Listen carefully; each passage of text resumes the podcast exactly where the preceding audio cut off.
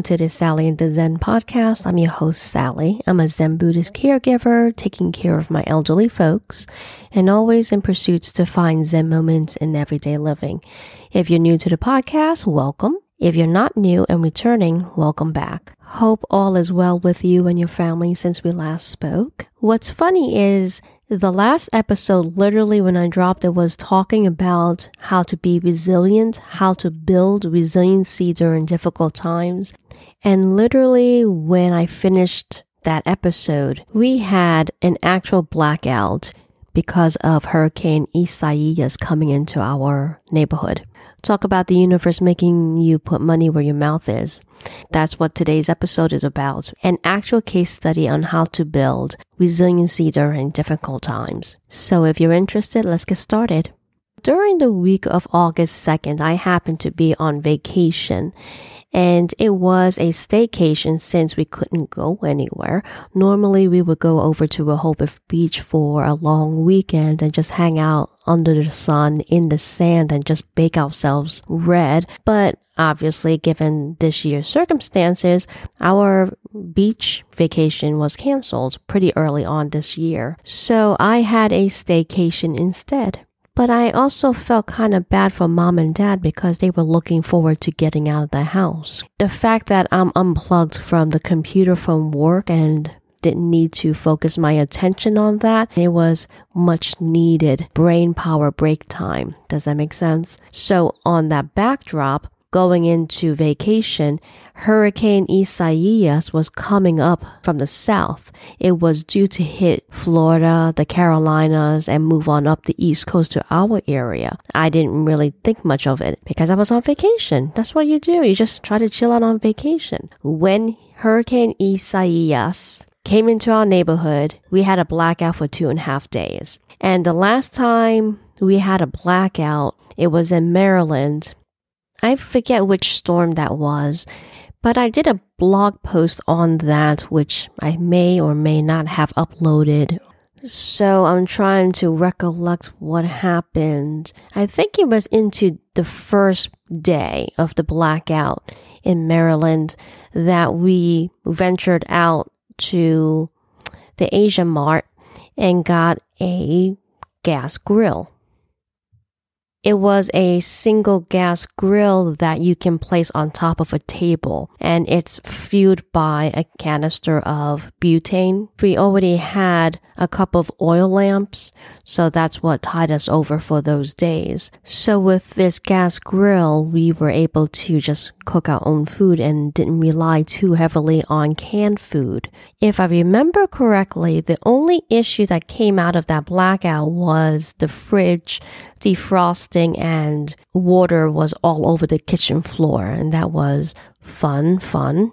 And yes, we had that same problem with this blackout which made for more fun fun. So fast forward to the current blackout that happened Tuesday around maybe two o'clock in the afternoon. I remember exactly what I was doing. I was making zucchini bread and mixing the zucchini actually into the dough when the electricity went out. And that was the ball game. I believe at that time the weather outside our window, it was more windy than rainy. I think the rain had already subsided and passed us.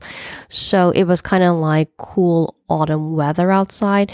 So after about a half hour, I went around the house and opened up all the windows and the patio doors to let the breeze in. And we got lucky where it wasn't humid like summer humid kind of heat. So we got lucky in that part. But when the electricity didn't come back on within that hour, we finally settled and accepted the fact that we were going to be in a blackout.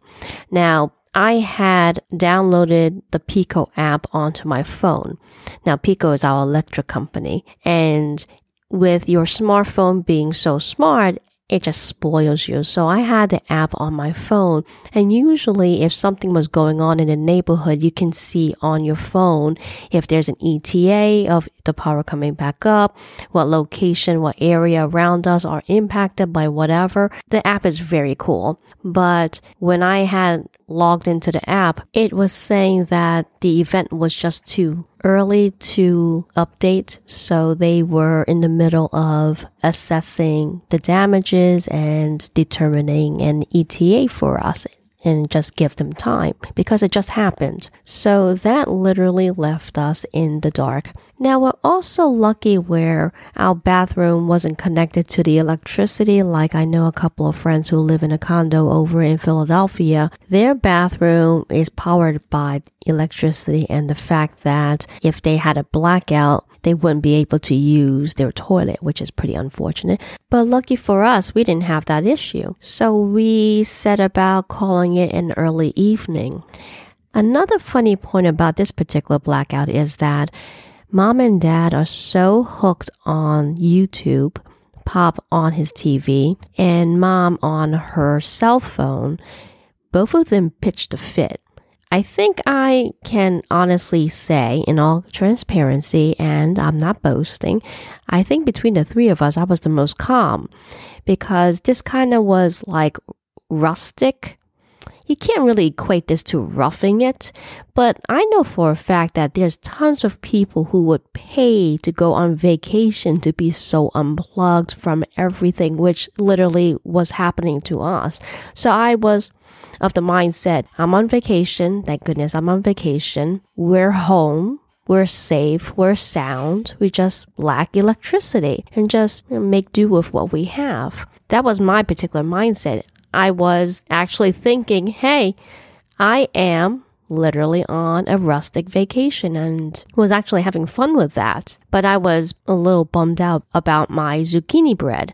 I kept it in the cooler and I was just hoping and praying that when the electricity comes back and hopefully it'll come back soon, I could throw these suckers into the oven and make them before they spoil. But mom and dad, and here's a refresher, dad is always referring to himself as 80 years old, even though he's only 78, but a 78 year old man who's hooked on his YouTube and cable TV, and my 70 something year old mother who's hooked onto the Asian dramas on YouTube on her cell phone, her cell phone that never leaves her hand. I was expecting a meltdown, but as long as I keep myself calm, they will remain calm. And I think I've said this in another episode too. When I'm calm, they're calm. If I'm freaking out, they will get that bug and freak out along with me.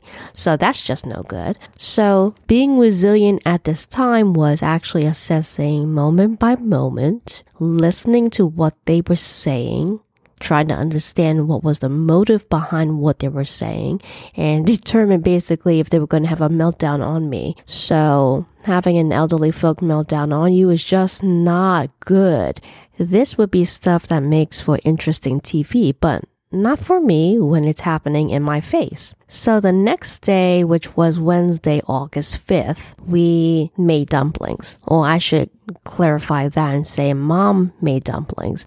In the morning time when mom had woke up, she was uh, in a little funk because she was missing the electricity and the normal day to day. And I can understand that because in our COVID 19 environment where it's constantly crazy outside and the old normal is totally blown away, you want to have some kind of steady consistency in some kind of normal. For us having this blackout, it just exacerbated it. But I had a battery backup for her phone, so she was glued to her cell phone. But that left Pop without his cable TV. I want my MTV. I had to throw that in there. But he didn't have his news going on, which he watches 24 7 and screams at the TV. But what I did was figure out that as long as mom has a purpose, she's okay. So what I did was assess the food situation. We had frozen meat in the freezer and thinking proactively of how much longer we're going to be without power, right? If you gauge it from our past experience of having been in a blackout for five days, the meat in the freezer is going to have to go. It's going to either rot or we're going to have to do something with it. And the night before, mom had the foresight to bring out um, fresh pork to make dumplings because she had already anticipated that during my vacation she was going to give us a treat and make homemade dumplings. So she had asked about that. And I'm like, sure. So we had left it overnight in the sink and it defrosted ready for us to do something on that Wednesday morning. And when mom has a purpose, she zeroes in on that purpose with absolute focus. So she was focused on making that dumpling, making the fresh dumpling batch pretty much all afternoon, basically, since you only have one gas grill.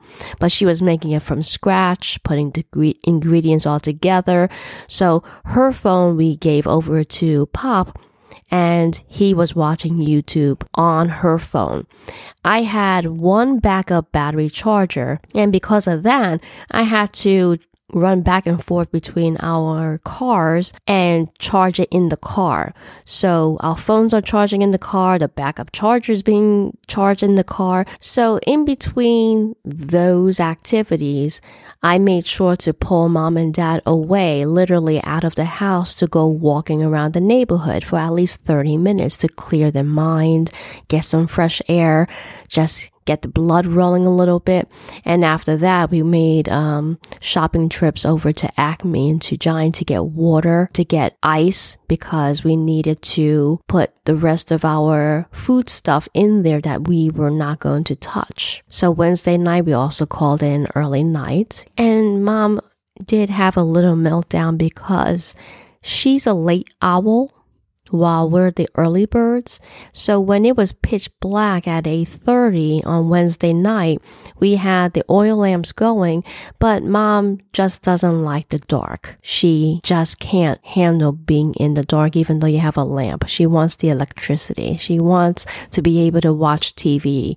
That's what she normally does up until like 12 o'clock at night. She's, she's an owl, but she had a meltdown on Wednesday night about that until I calmed her down and convinced her that maybe it was a good thing to go to bed early. She was more concerned of if she goes to bed early, she's going to wake up way too early. But given the circumstances, because we have no electricity, what else is there to do? And you can't read, really, right? So she calmed down and went to sleep at nine o'clock while me and Pop went to sleep at 8.30. So during Thursday, mom set out to make stuffed eggplant and stuffed pepper. Yay me! As I'm sitting in the kitchen watching mom make her stuffed eggplant and she's grilling it on the grill and I could smell it and we're talking Pop is in the living room watching his YouTube, a comedy show and you hear him laughing and that was just fine. Everybody was relatively happy and coasting along in this rustic kind of environment.